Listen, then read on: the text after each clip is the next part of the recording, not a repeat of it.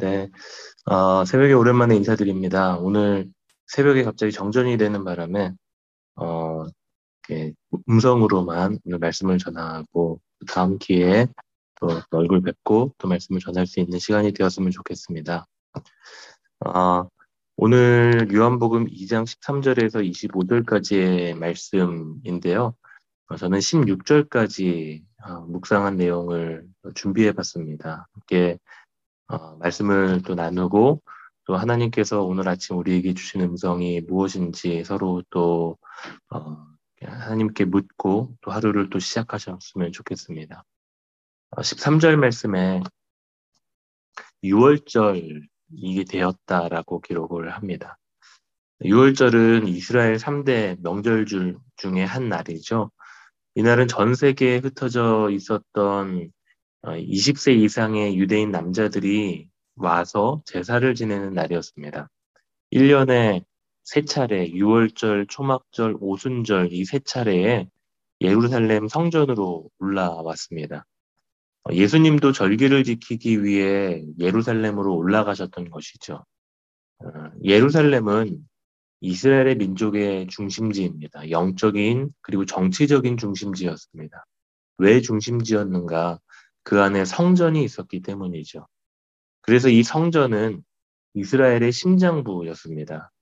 마치 심장이 피를 순환시키고 생명을 유지시켜 주듯이 이스라엘에게도 성전은 그런 의미였습니다.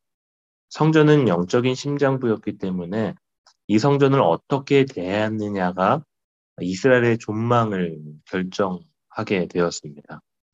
이스라엘의 선한 왕이라고 지칭되었었던 왕들, 아, 그런 왕들은 이 성전을 재건하거나 보수했었던 왕들입니다. 요시아, 히스기야와 같은 왕들이 선한 왕들이죠. 그러나 결국 남유다나 북이스라엘은 성전을 멸시하게 되었습니다. 심지어 이방 민족의 우상 신상을 성전 안으로 들여와서 하나님의 진노를 사게 되었죠. 그리고 결국 BC 722년에 북왕국 이스라엘이 그리고 586년에는 남왕국 유다가 멸망을 하게 됩니다. 그들의 멸망의 이유는 한 가지입니다. 그들의 영적인 심장을 관리하지 못했기 때문이죠. 그래서 바벨론에 의해 어, 솔로몬의 성전은 파괴되는 일들을 경험하게 됩니다. 그리고 바벨론 포로로 잡혀간 유다 백성들이 약 70년 후에 다시 돌아오게 되었는데 그때 수룹바벨이라는 사람을 필두로 다시 성전을 재건합니다. 그리고 나중에 훗날 지금 예수님 시대 때 헤롯 대왕이 유대인의 환심을 사기 위해서 이 성전을 다시 화려하게 재건축하게 되었는데 지금 오늘 본문의 상황은 그런 상황에 직면해 있는 상황인 것이죠. 어, 오늘 본문에 나오는 성전이 바로 그러한 성전입니다. 그래서 오늘 이 성전에 대한 내용과 함께 본문을 묵상하며 받은 은혜를 한번 나누고자 합니다. 어, 첫 번째 14절, 15절 말씀해 보시면 이렇게 말씀합니다. 성전 안에서 소와 양과 비둘기 파는 사람들과 돈 바꾸는 사람들이 앉아 있는 것을 보시고 노끈으로 채찍을 만드사 양이나 소를 다 성전에서 내쫓으시고 돈 바꾸는 사람들의 돈을 쏟으시고 상을 엎으시, 엎으셨다라고 기록을 합니다. 아, 예수님이 성전에 가셨는데 그렇게 온유하신 예수님이 화가 나신 사건이 발생하는 것입니다. 아, 그 내용은 이렇습니다. 신명기에서 하나님은 성전 제물을 직접 가지고 오도록 명령을 하셨습니다. 그런데 당시 종교 지도자들은 희생, 희생 제사에 사용할 짐승을 구입하도록 했습니다. 특별히 이제 멀리서 오는 유대인들은 짐승을 데려다가 데리고 오는 길에 그 짐승들이 죽는 일들이 있었기 때문에 성전에서 제사에 사용, 사용할 짐승을 살 수 있도록 배려해 줬던 거죠. 그런데 문제는 그게 아니었습니다. 당시 각국의 돈으로는 성전 안에서 짐승을 살 수가 없었습니다. 성전 안에서만 사용하는 화폐가 있었는데 그 화폐를 어, 각국에서 가지고 왔었던 화폐와 바꿔준 것이죠. 교환해 주었는데 이때 환전꾼들이 환율을 크게 올려서 폭리를 취했던 것입니다. 그래서 터무니없는 환율을 적용해서 그들이 이득을 취하고 있었던 것이죠. 그래서 예수님이 오늘 어떤 모습을 보이시는가? 노끈으로 채찍을 만들어서 양과 소와 함께 장사꾼들을 다 쫓아내십니다. 그리고 돈을 바꾸는 사람들의 돈을 다 쏟아버리시죠. 상을 엎어버리신 겁니다. 예수님께서 화가 나신 이유는 거룩해야 될 영적인 심장 부인 성전이 깨끗해야 될 영적 심 장 부인 성전이 마을 장터가 되었기 때문입니다. 군의 매점처럼 되었기 때문이죠. 재미있는 것은 예수님이 쫓아내신 것들 중 양과 소가 있었다라는 겁니다. 양과 소는 성전 제물로 사용될 것입니다. 그런데 그러한 제물조차도 다 쫓아내신 것이죠. 예수님은 아신 것입니다. 하나님은 제물을 받으시는 것이 아니라 그 제물을 드리는 우리의 마음을 받으신다라는 것. 그런데 그 마음이 마음의 성전이 어, 장터가 됐고 군의 매점처럼 자신의 이득을 챙기는 장소가 되었다라는 것입니다. 16절 말씀에 이렇게 말씀하십니다. 비둘기 파는 사람들에게 이르시되 이것을 여기서 가져가라. 내 아버지의 집으로 장사하는 집을 만들지 말라 하시니. 여러분, 장사의 목적이 무엇인가요? 바로 돈입니다. 이득을 취하는 겁니다. 예수님은 사람들의 마음이 하나님이 아니라 돈에 뺏겨 버리신 것에 짓누어진 것이죠. 세상에서 가장 거룩해야 될 성전이 돈의 눈이 멀어 그 거룩을 상실하고 있는 것입니다. 어, 늘 신앙의 거룩을 상실하게 하는 제 1순위가 바로 돈이 아닐까 생각합니다. 그러나 돈 자체가 나쁜 것은 아닙니다.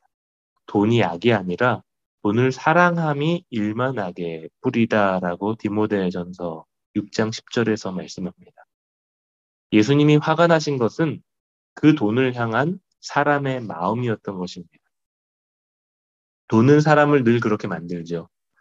돈은 사람을 하나님 앞에서 타락하게 만들고 변질되게 만듭니다. 돈 앞에선 장사 없다. 아, 그런 말도 하죠.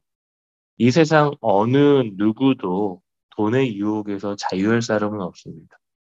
성전 안에서도 돈이 오고 가는 문제도 문제지만 그 돈에 하나님께 드려야 될 마음을 빼앗기는 것이 더 큰 문제였습니다. 성전의 목적이 무엇인가? 바로 예배입니다. 누구를 예배하는가? 바로 하나님을 예배하는 것이죠. 하나님이 원하시는 것은 헌금의 예배도 아니고 재능 기부식의 예배도 아닙니다. 하나님이 원하시는 예배는 바로 우리의 마음의 예배, 참된 성전의 예배를 원하시는 것이죠. 그런데 그 성전이 장터가 되어 버립니다. 그 성전이 어느덧 어, 시간 시장 바닥이 되어 버립니다. 이것이 바로 그, 그들의 마음의 상태를 그대로 대변하는 것입니다. 마음이 시장 바닥, 내 이윤을 바라고 내 이득을 바라고 온통 나 중심인 마음, 어, 물론 처음부터 그들이 나빴다라고 할 수는 없었을 겁니다. 처음에는 멀리서 오는 순례자에 대한 편의를 제공하는 것이었지만 그 편의가 결국에는 시스템이 되어버리면서 문제가 발생하는 것이죠.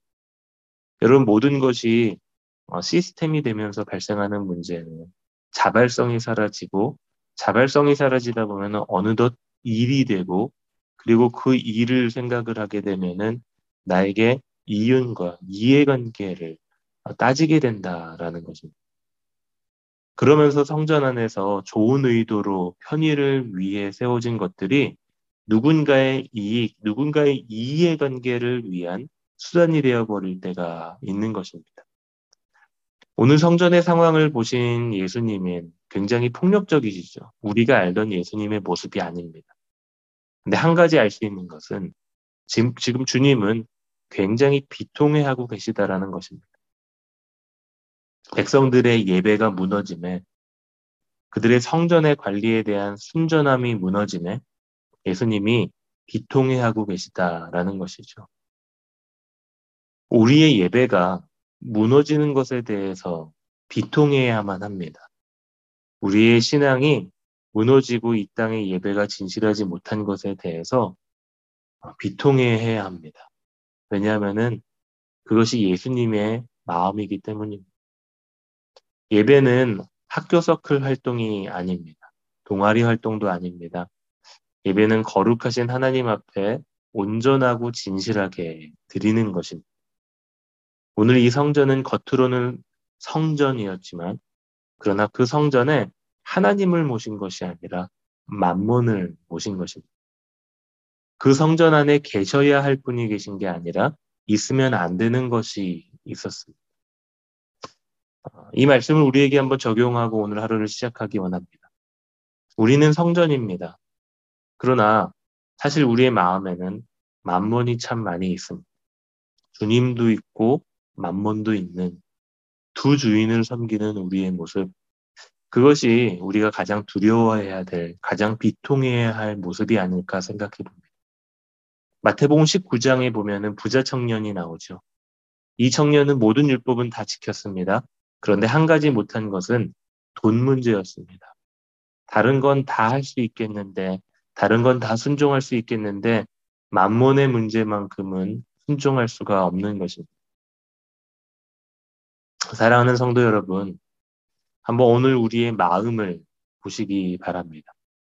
우리의 마음의 성전을 눈을 감고 묵상하시며 생각하시고 내 안에 두 주인을 섬기고 있지는 않은지 성전 안에서 나의 이익을 챙기며 손익계산서를 붙들고 살아가고 있지는 않은지 이해관계를 어, 생각하면서 살아가고 있는 것은 아닌지 오늘 예수님은 우리의 마음을 원하십니다. 성전에 무너지고 부서진 곳을 수리하고 재건하는 선한 왕들처럼 살아가는 것을 원하십니다. 이제 우리의 예배가 그리고 우리의 삶이 마음으로 주님 앞에 드릴 수 있는 이 아침이 되시기를 바랍니다. 그래서 우리의 영적인 심장 부인 마음의 성전이 주님께 편하게 거하시는 장소가 되는 은혜가 넘치시는 이 하루가 되시기를 주님의 이름으로 축복합니다. 아멘.